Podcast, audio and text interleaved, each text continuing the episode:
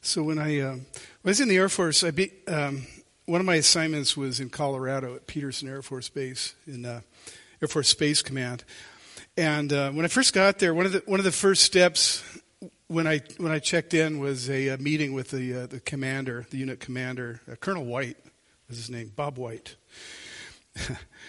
and uh, yeah, he went over uh, several points you know, about what the mission was, uh, about this and that. But the thing that really stuck with me was a piece of personal advice that he gave me. He opened up his his heart and he said, uh, "You know, my my personal priorities are are three. They're God, family, and work."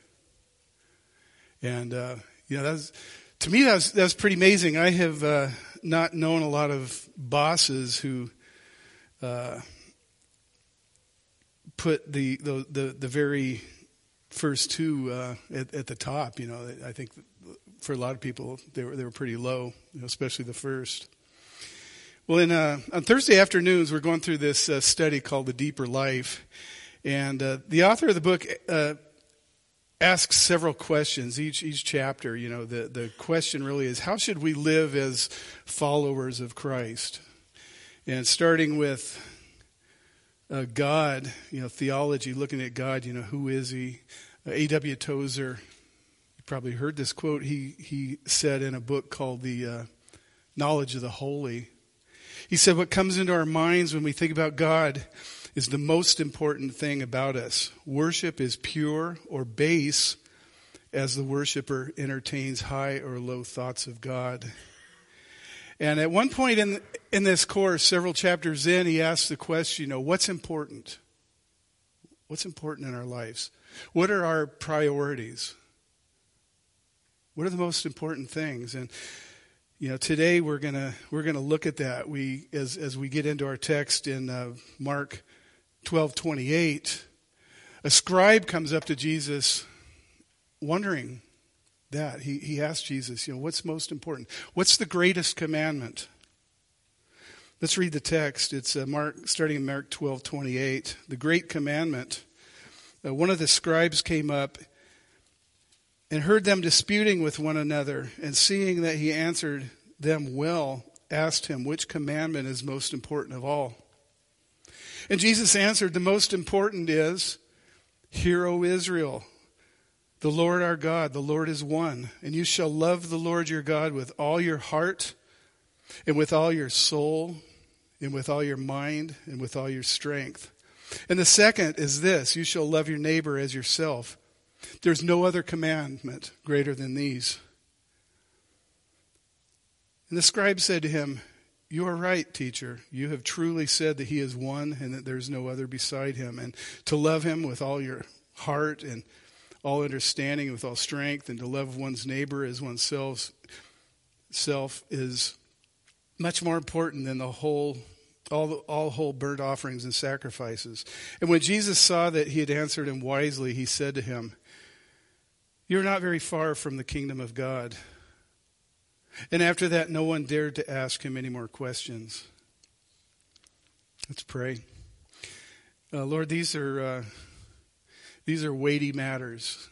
Uh, and Jesus, you, you've told us that if we love you, to, to keep your commandments. And so I pray, Lord, that uh, as, we, as we look into your word, as we look at these commandments, that we would learn from you, that we would take your word and apply it to our lives, and realizing that uh, you are sovereign and, and you are Lord of all. And thank you, Lord, for your great love for us. In Jesus' name, amen. Well, you know, a couple points. Let's we're, we're going we're to be spending most of the time looking at these looking at these commandments. You know, the, the first one really is in, in four parts. It's you know essentially says love God with your all, love God with your whole being, your entire being. And, uh, you know, we can notice that this scribe that came up to Jesus is not like the other scribes. You know, a- a- approaching this passage, we have, we have scribes and other religious leaders trying to trick Jesus, trying to get him to say something that's going to uh, trap him in his logic or something. You know, they're, they're seeking his downfall. We know from early on in Mark that, in fact, they were seeking to, to kill Jesus. You know, from very, very early on in his ministry, that's what they had in mind. And, uh, you know, their, their motives are evil. Mark makes that very clear. But this guy, this guy's different. It, you know, Mark doesn't say that this guy jumped into the disputes. It said that he said that he came up and he was listening and he heard he heard the uh, conversation. He heard what Jesus said. He heard Jesus' answers, and you know, it registered with him. Uh, you know, the, the, the end of the dispute, according to Mark here, was, was remember, was a discussion about marriage and this guy who had had seven wives and, you know, who is, who's his wife in heaven and all this kind of stuff. He liked what Jesus had to say. Uh, you know, he asked him, what's, what's most important? What's the most important commandment? You know, we might think that, uh, well, all God's commandments are important. Yes, they are. yes, they are. Uh, rabbinic tradition had uh, numbered the commandments at 613. 600 commandments in the Old Testament, they counted. Uh, th- 248 were positive commandments.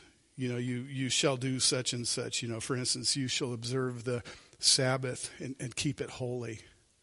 You know, so it's something that we should do. The remainder, 365 of them were, were in the negative. They were, they were prohibitions. You know, you, you shall not kill. You shall not commit adultery. You shall not take the name of, of the Lord your God in vain. And um,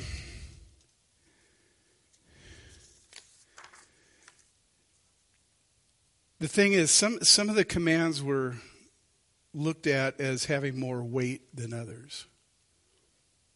You know, so the question we've got to ask ourselves is is that true? You know, are all commandments equally important? Because this, you know, the, the premise that this guy is going on is that, you know, there must be something that's the most important commandment, and he was right. Um, yeah, we can we can look at some of the commandments in the Old Testament. You know, uh, word, murder is a much more grievous offense than, say, um, moving a property boundary to, to try to steal your, your neighbor's la- land. They're both bad. You do either one of these, you're a transgressor, you've sinned, and, and it's serious. Both commandments are important, but you know the consequences are different. You know, if you murder somebody, according to the Old Testament, you're you're going to die for that. I don't think that moving a property boundary is as serious. And uh, you know, some, Jesus says something in Matthew 23, verse 23 and 24, which, which gives credence to this, this idea. He says, talking to the, uh, the Pharisees, he says, Woe to you, Pharisees, hypocrites, for you tithe mint and dill and cumin and have neglected the weightier matters of the law, justice and mercy and faithfulness. These you ought to have done without neglecting the others. You blind guides, straining out a gnat and swallowing a, a camel. You know, so Jesus is saying, well, you know, tithing of your spices and, and things like that are they're important. You should do them. You you should give. But the weightier matters, he, he identifies them justice and mercy, mercy and faithfulness. And, uh, you know, Jesus' answer to this scribe about what is the most important commandment also uh, supports this idea. The commandment he gave is the greatest. The greatest. There are no other commandments greater than, than these. So all the commandments are to be obeyed, but the, the commandments he gives are the greatest. Okay, the scribe is, he's not asking Jesus, you know, which, which commandments should I obey and which commandments can I not worry about? That's not what he's asking. You know, he's he's essentially asking, you know, what is the uh, the underlying premise on which all the laws are based? And this is this is what Jesus answers. The greatest commandments love God, love your neighbor. Love God, love your neighbors. And you know, notice that both of these commandments have to do with relationships, our relationships with God, our relationship with God, our relationships with others. You know, he, he commands that we have relationships of love. So this is our highest priority according to Jesus, you know, to love God with everything. Love God with, with every ounce of our being. You know, this kind of love for God is life transforming. You know, the, the way it's worded makes it very clear that our love for God should reach into every aspect of our life, every nook and cranny of our lives, the way, the way we think, the way we feel, the way we behave. You know, our, our love for God should be all consuming. Jesus is quoting from Deuteronomy. This is uh, what's known as the Shema. We've talked about this. I think I, did, I gave a Mother's Day sermon about this, you know, about uh, how parents should teach their children in all all aspects of life on the road in the house in the field you know. Teach teach your children well. Teach them the the, the scriptures. Teach them what god wants of us. It the, the shema is uh, re- recited every week in the jewish synagogues even today. Uh, in, in seminary our, our hebrew professor at the beginning of every class, every class had us recite the Shema in Hebrew, um, in the Hebrew language. Well, the Shema is from uh, Deuteronomy 6, 4 through 9, so this should sound pretty familiar. That hear, O Israel, the Lord your God, or Lord our God, the Lord is one. You shall love the Lord your God with all your heart, with all your soul, and with all your might. And these words that I command you today shall be on your heart. You shall teach them diligently to your children. This is it. You shall talk to them when you sit in your house, when you walk by the way, when you lie down, and when you rise. You shall bind them on a sign, as a sign on your hand, and they shall be as frontlets between your eyes. You shall write them on doorposts of your house and on your gates. If you were to walk around Jerusalem today or, or any city where there are uh, Orthodox Jews living there, you'll, you'll see people with these boxes. One of them is mounted right here on the head. These, uh, I was looking about how the, looking at how these were made. They're, they're made from kosher hide. They're leather. And they have these little tiny scrolls, parchment scrolls with these words, the Shema. And they have, also have a box that they put on their, uh, their arm. And they got a strap that goes around and they hold it in their hand. So, you know, they're, they're taking this commandment literally. Same box, same, same scriptures. Um, I was, I was thinking, what, what would a modern version of this be? Maybe um, something like this. You know, put, write these down and put them on your bathroom mirror. Put them on your refrigerator. Put a copy of this on your on your dashboard of, of your car. You know, put put one on the wall of, of your living room. You know, wherever you're going to go, wherever you're to go, make sure that you see this. You know, they take the commandment very literally. Let's um, let's look at the parts to this commandment. Uh, you may have noticed that in, in the Shema, Deuteronomy, there, there are three things love the Lord your God with all your heart, soul, and might. But in, in, in our scripture today, Jesus mentions four love the Lord your God with all your heart, soul, mind, and strength. Uh, the, the first word is in the Hebrew, lavav and it's uh, you know it's it's routinely transfer, uh, translated into English as heart. When you read through an English version of the Old Testament, when you see heart, it's probably this this word here. But you know, when the uh, New Testament translators uh, looked at this word, they, they saw more than what we might think of as, as heart. You know, the uh, way we think of heart is maybe being opposed to, to our minds.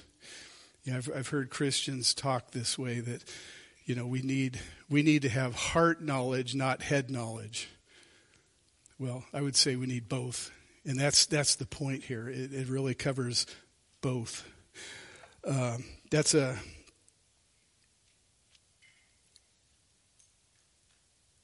kind of a kind of a Western concept. You know, they, they translate it as, as, two words, heart and mind. So we'll consider both of these. We'll look at the four that Jesus uh, gives. So we're to love God with all our hearts. Uh, the in, in, the Greek language, the word heart comes from the uh, the, the word cardio. I, I, I think uh, you cardia, actually. That, that's the root. I think we recognize this. A cardiologist is a heart doctor. You know, cardiogram is a chart that uh, displays the heart function. Um, you know, in the Bible, though, the, the heart is more than a pump, more than a more than a blood pump. In the Greek thought, a person's heart is the uh, the core. It's it's the center of of somebody's whole inner life. It's the, it's the seed of a person's uh, physical, spiritual, and mental life. So it's a big word that accompany, or encompasses a lot. You know, loving God with all your heart is going to mean that you, you have a deep inner life, a deep relationship with God, a loving relationship, honoring Him. Um, so if you, if you think of the heart as the, the command center of the body, you know, it's, it's where decisions are made. It's where uh, plans are developed. Uh, it's, it's the center of our, our inner being. Uh, there's, there's a commentator, uh, David Garland, who, who does a really good job with this, uh, describing this. He said that uh, the heart is where the religious commitment takes root. It's in our innermost being where we decide for and against God.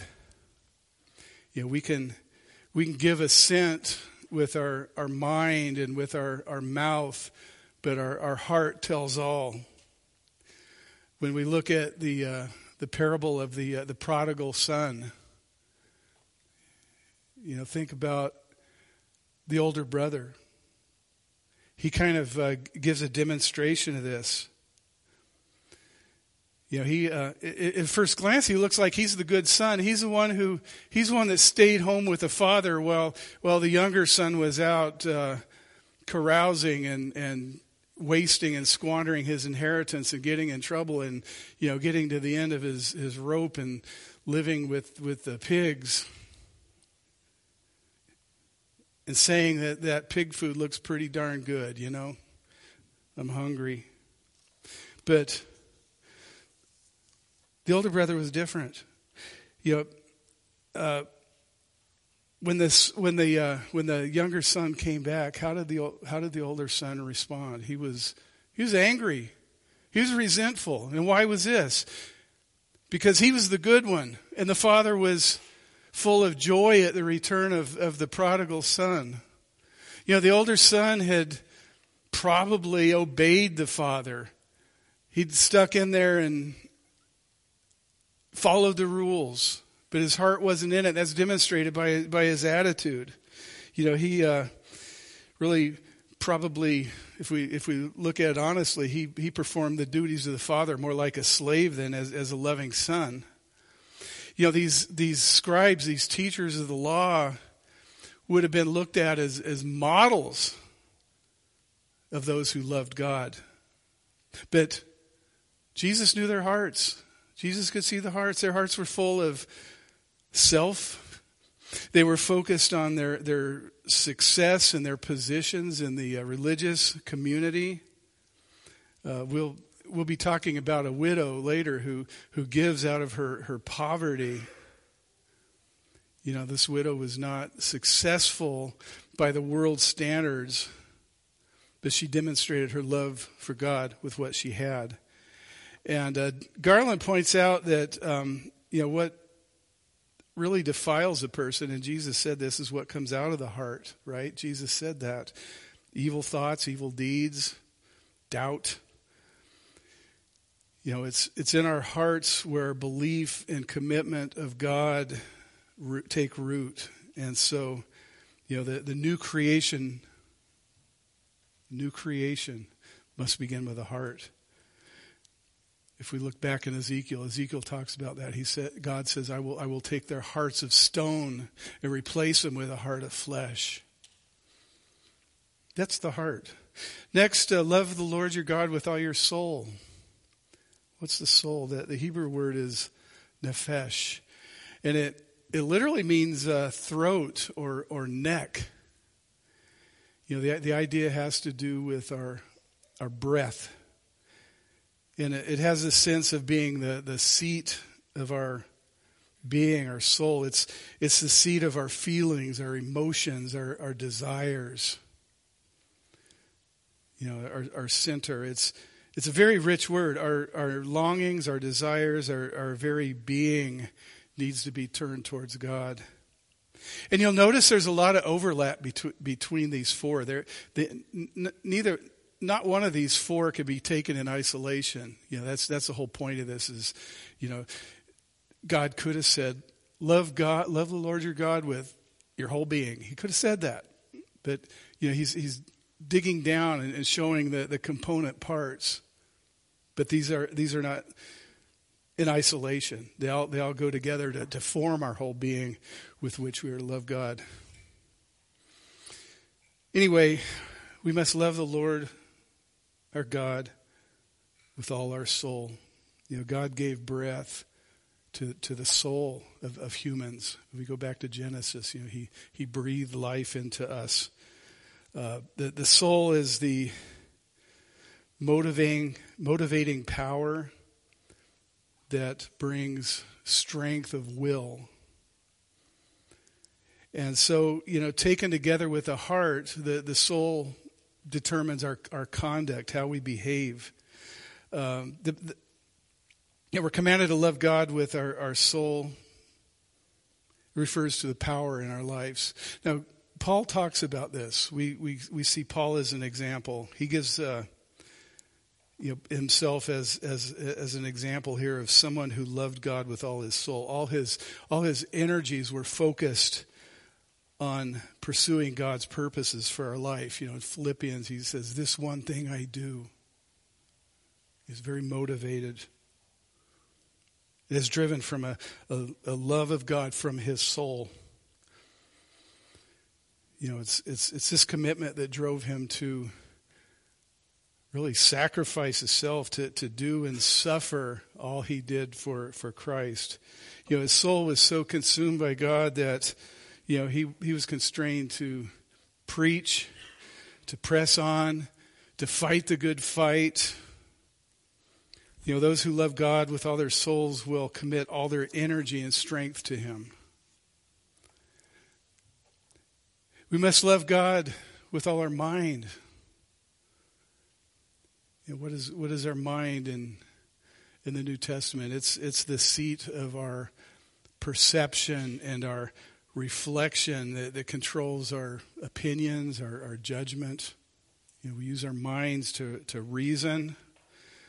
Um, you know,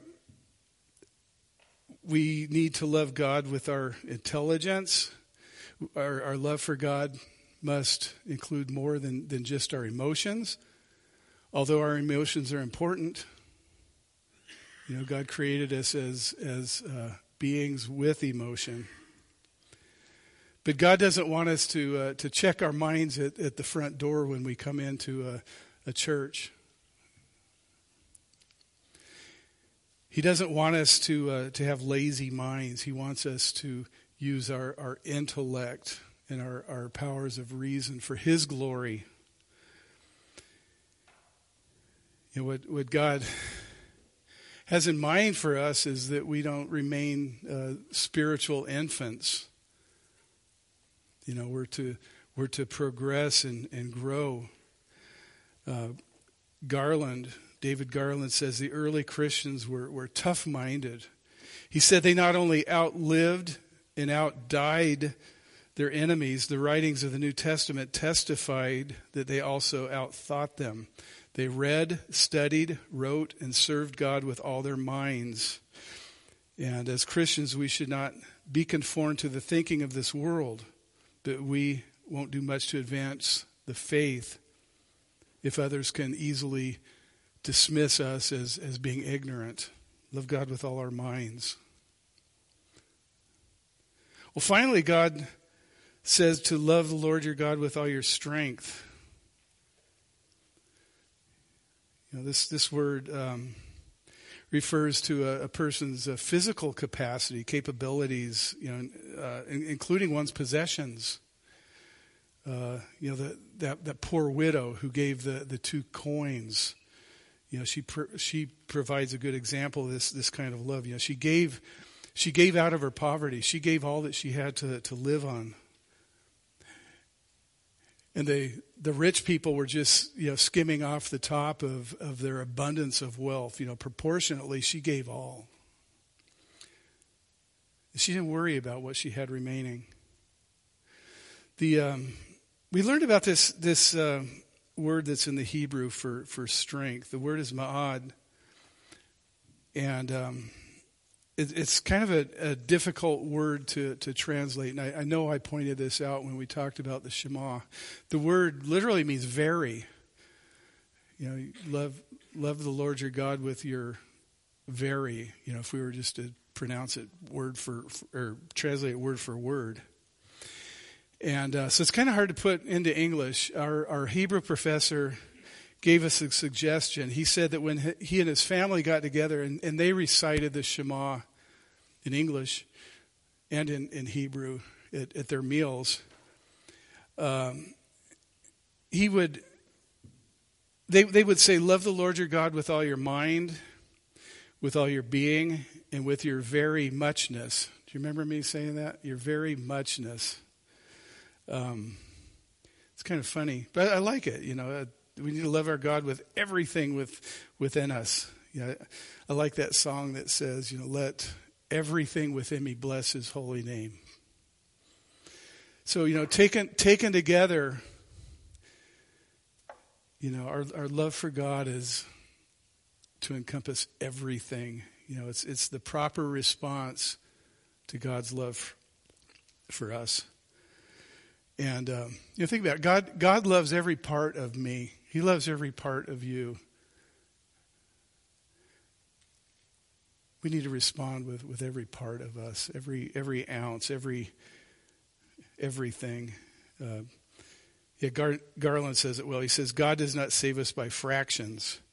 We're not to offer God a mere fraction of ourselves. For instance, Jesus warns elsewhere that a slave cannot serve two masters. Why not? It's uh, he's going to love one and hate the other. You know, it divides our, our allegiance. You know, the one who's double minded will not succeed. He'll, you know, inevitably fall sway to uh, to mammon. So with God, it's all or nothing. You know, love, love cannot be tithed like money. We can't just say, okay, I'm going to give God 10% of myself. He wants us all. He wants all of us. Um, we're gonna we're gonna sing a song at, at the end. It's uh, "I Surrender All." All all to Jesus I surrender. All to Him I, I freely give. We're going to be singing. You know, can we can we sing that with with honesty and sincerity? I don't think I don't think any of us can say we love God with all our heart and soul and mind and strength. We have selfish impulses, right? We sin. John says anyone who claims they don't sin, they're, they're fooling themselves, they're lying. It's, um, it's impossible to love with all our heart. Some vague notion but we can give our whole lives to a personal God. He, he's first loved us in such a dramatic fashion as to send his son to, to give his life for us. Uh, you know, Jesus, Jesus shifts the, emph- the emphasis in the conversation now. He, he's, he zeroes in on the important thing. He, he brings the discussion to the kingdom of God. He's going from the law to the kingdom, and you know, essentially, he's he's telling this this scribe who says, "Yeah, Jesus, you're right." He's saying, "You're close. You're you're near the kingdom." And he's he's close, but he's not there, right? That's that's what he's saying. He's he's close, but he's not close enough. You know, I think of him with all the heart you know, you, you've truly said that he is one. There's no other beside him. And to love him with all the heart and all the understanding, with all the strength, to love one's neighbor as oneself is much more important than all whole burnt offerings and sacrifices. And it's kind of funny here how he reacts. He says, Yeah, you're right, Jesus. Good job in answering that, you know. Here's God incarnate. Here's the one who gave this law.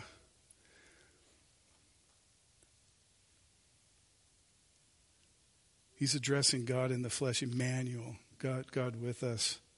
But Jesus looked on him with, with love. You can just you can just sense the the love that Jesus had for this guy. Jesus knew his heart. He wasn't like the other scribes. Jesus saw, he says, when he saw that this scribe answered wisely, he said, You're not far from the kingdom. You're close, but not close enough. And, you know, it's, it's possible, it's quite possible for one to be close to the kingdom, but not in it. Um, close, but not close enough. I read a, I read a story about a uh, retired Marine sergeant. Her, her name is Kirstie Ennis, and she was injured in a helicopter accident in uh, Afghanistan in uh, 2012, and she lost her left leg, so uh, she she has a, a prosthetic leg. And uh, yeah, she's she's uh, since then taken on a lot of adventure sports like uh, mountaineering, snowboarding, snowboarding. She's scaled six of the so-called seven summits, the highest peaks on each of the continents. And in 2019, she uh, almost reached the peak of the big one, Mount Everest, when she was forced to turn back because of uh, the, the team's oxygen, which, which ran low. So later on, in fact, just, just last summer, she decided to do it again. And after 43 days of climbing, it said she was forced to turn back when she was 200 meters from the summit for safety reasons. Uh, close, but not close enough. You know, it's, it's possible to be an almost Christian. It's possible to be a almost there, a close Christian, but not quite, not quite there. It's possible to, to know about Jesus. It's possible to, to know what Jesus said and, and all about him and, and all about the Bible. And it's possible to attend church every Sunday it's possible to, to be baptized, but never enter the kingdom. Why? Because, like this scribe, he, he was satisfied with the answer, but he, he did not take the step, the, the following, uh, the, the, the close step of, of following the king. You know, to be in the kingdom, we've got to follow the king. Um, John Wesley in the 1700s, he preached a sermon. The name of this sermon was The Almost Christian. The Almost Christian. And let me give you a quote from it. He said, The right and true Christian faith is not only to believe that Holy Scripture and the articles of our faith are true, but also to have a sure trust and confidence to be saved from everlasting damnation by Christ. It's a sure trust and confidence which a man hath in God, that by the merits of Christ his sins are forgiven, and he's reconciled to the favor of God. whereof doth follow a loving heart to obey his commandments. In other words, he's saying that, you know, eh, while an almost Christian lives an outwardly Christian life in every way, an altogether Christian adds to this love for God and neighbor and genuine faith, you know, putting your trust and confidence in God's love for them through the merits of, of Jesus Christ. It's what Jesus has done that, that matters. None of us can follow that great commandment on our own, can we? We all fall short.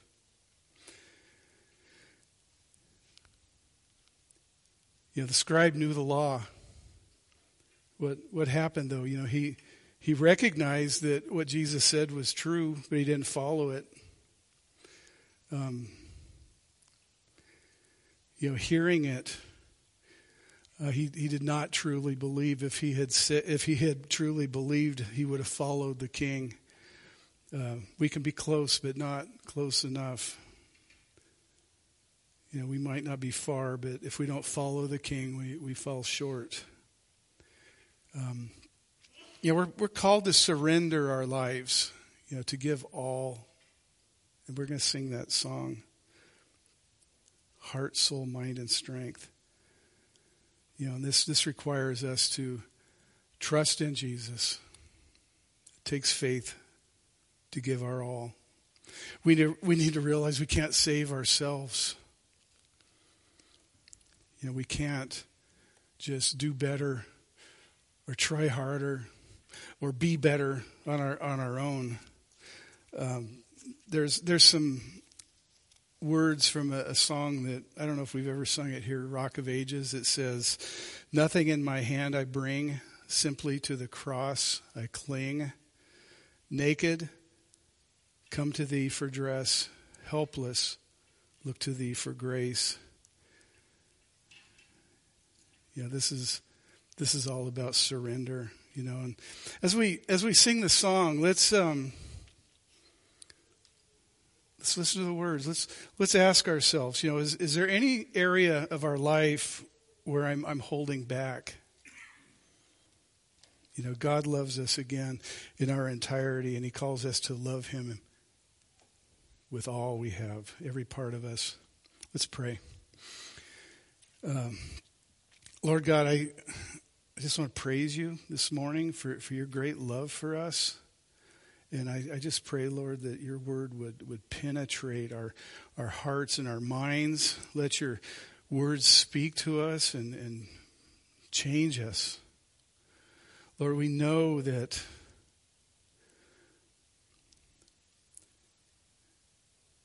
we're, we're helpless to change our hearts and our souls and our mind and our strength, Lord. In order to love you like this, we need a, we need a new heart. We need to uh, become like Paul said, a, a new creation. And uh, even those who are, are following you, Lord, I, I pray that we really take this to heart, Lord, that we respond to your love,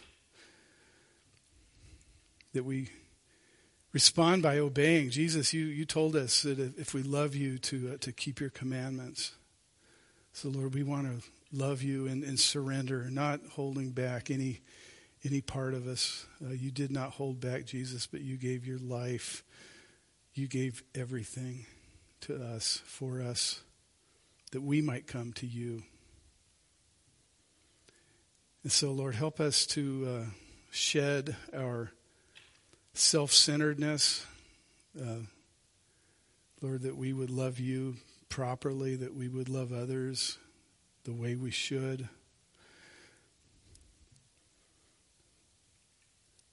Uh, Jesus, you, you even later on in, in, the Gospel of John said, uh, you know, a new commandment I've given you that you love one another as I've loved you.